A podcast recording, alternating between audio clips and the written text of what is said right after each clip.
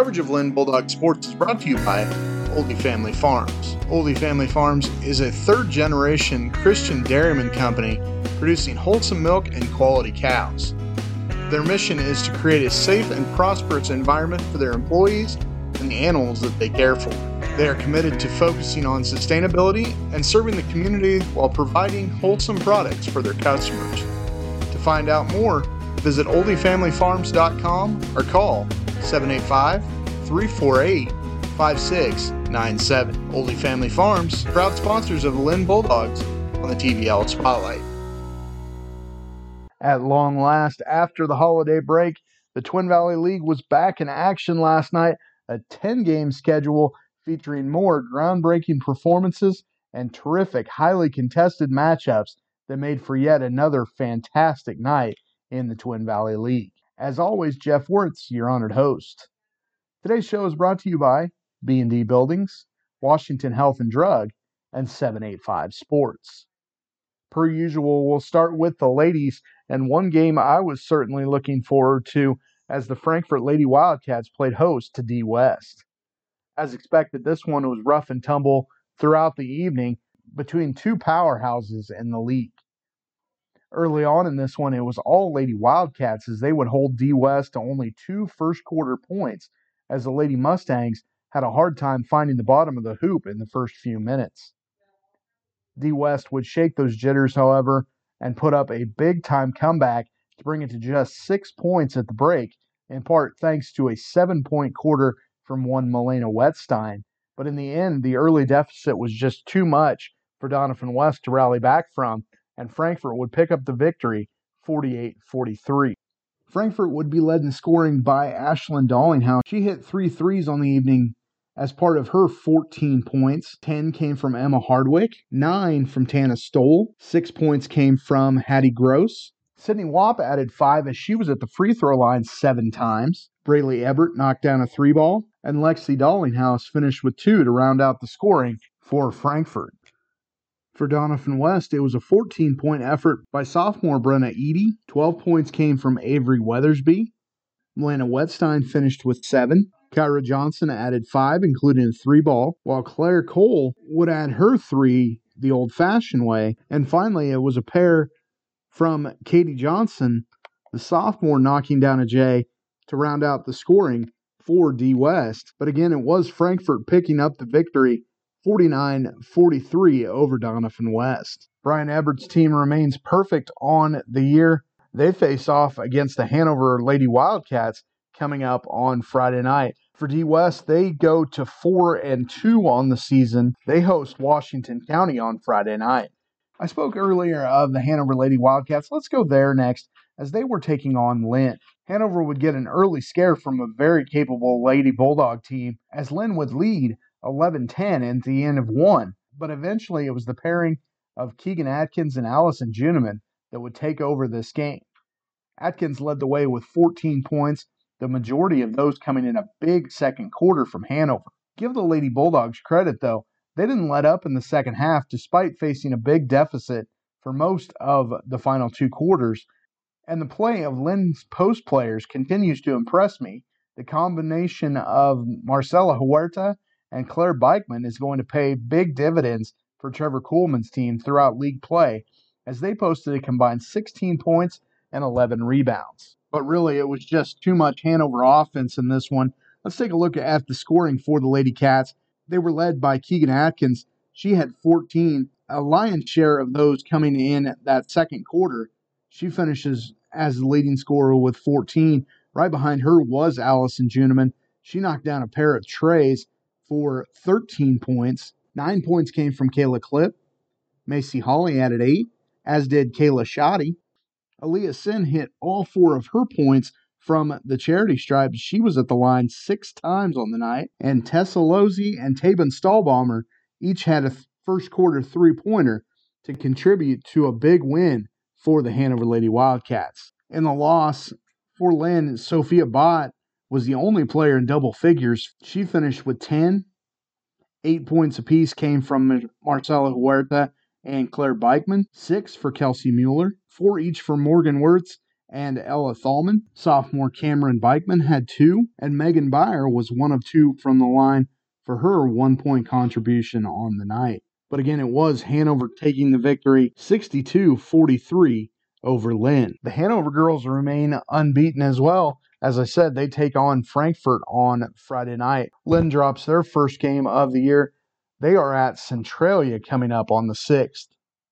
The Clifton Clyde girls played host to Blue Valley on Tuesday night, and the Lady Eagles put in one of their best performances of the year so far as they would nearly double up Blue Valley 55 28. As has come to be expected, the Wirtz girls once again led scoring for Clifton Clyde. It was the younger of the pairing, Sevi Wirtz. She finished with 20, while big sister Shay would hit double figures as well. She had 16. Sophomore Lillian Steinbrock finished the night with eight points. Four came from Haley Thrasher, three each from Miley Hammond and Jolie Gerard while freshman Caitlin Baker would knock down a solo free throw to round out the scoring for Clifton Clyde. Blue Valley was paced by a freshman, Brinlin Brockman, finished with 17. Landry Zoller added five, and two each came from Elizabeth Wright, Ava Corkill, and Kirsten Allison. Clifton Clyde remains unbeaten at 7 0 they take on Axtell coming up on Friday night. Meanwhile, Blue Valley falls to 1 and 6. They host Wetmore coming up later this week. Elsewhere on the girls' side, it was Axtell picking up a victory over Onaga 46 40, and the Valley Heights Mustangs going on the road and taking down Washington County 52 34. Let's take a break. When we come back, we will flip to the boys' side as we had an overtime contest in Frankfort and a potential Game of the Year candidate going on at Clifton Clyde. We'll talk boys buckets right after this. High school sports season means lots of travel and lots of wear and tear on your vehicle. And if you don't have your car or truck well maintained, you can meet an unexpected roadside breakdown on your way to the big game. That's why you need to get your vehicle into Becker Auto Repair and Performance in Centralia The highly trusted staff at Becker Auto Repair will check your vehicle over to make sure you are ready for those long nights. Does your car, truck, or van need tires? Becker's does that too.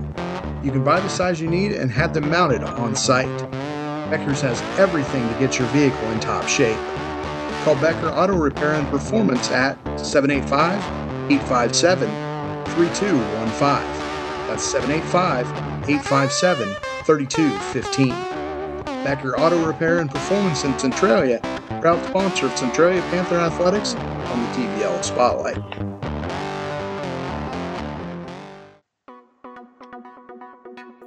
In sports, injuries happen. That's why the Hanover Wildcats are happy to have the Hanover Hospital as their local source for quality health care. Hanover Hospital prides themselves on providing state of the art health care for every member of the family. Just a short trip from home with a friendly and local staff who care for their patients. Visit their website at hanoverhospitalks.org or come see them at 205 South Hanover Street. The Hanover Hospital, proud sponsor of Wildcat Athletics on the TVL Spotlight.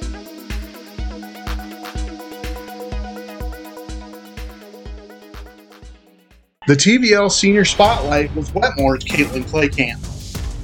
Favorite meat for a sandwich? Ham. When you're not on the court or in the classroom, what can we find you doing? Spending time with friends and working on my homework usually. Now, around friends, are you the advice giver or the advice taker? The giver. Do you have a favorite book? Right now, I'm reading A Good Girl's Guide to Murder. It's like a series. Favorite part of Twin Valley League athletics? Definitely the people. Like you meet so many new people, and everybody's usually so nice. It's uh, definitely a good experience. What are your plans after high school? I plan to go to Kansas Wesleyan, and I'm committed to the cheer team there. Senior Spotlight with Wetmore's Caitlin Claycamp. The TVL Senior Spotlight brought to you by Brad Ronnebaum of Big Iron Auctions. Welcome back to the TVL Spotlight. We'll turn to the boys now and start at Clifton Clyde High School. with Justin Steinbrock's Eagles taking on Blue Valley. This was a game that most had circled on their calendars all throughout the early part of the season, and it didn't fail to impress. It was the home squad Eagles edging out the previously unbeaten Blue Valley team with a 72 64 margin thanks to a monumental night from Coy Steinbrock. Steinbrock dropped a casual 26 points on the Rams last night to lead all scorers and the Eagles would pick up their fifth win of the season and start out January with an important victory as, as they took a big time win over a competitor in the Twin Valley League. Taking a look at scoring first for Clifton Clyde, as we said, it was Steinbrock with 26 points. He was one of three players in double figures for Clifton Clyde. Trent Long was 10 of 11 from the free throw line he finished with 16 points. Jack Scotchney added 15. Drayden Reed added 7. 6 came from Seth LeClaire. And Oliver Nobert added a pair to round out the scoring for Clifton Clyde. For the Rams, it was Jalen Pleasant with a huge night as well. He had 23, including a pair of three pointers, and he was perfect from the free throw line, a 5 of 5 night. And again, 23 points for Pleasant on the evening, one of three players in one of three Rams in double figures. Bryson Brockman added 17, and Ryan Stevens had 10. Six points came from Dakota Kraus, four from Brock Bergman. Landon Schreiber had three, and Cade Shanks was one of two from the line for his one point on the night. But it was Clifton Clyde edging out Blue Valley 72 64, thanks to a big second half for Justin Steinbrock's team.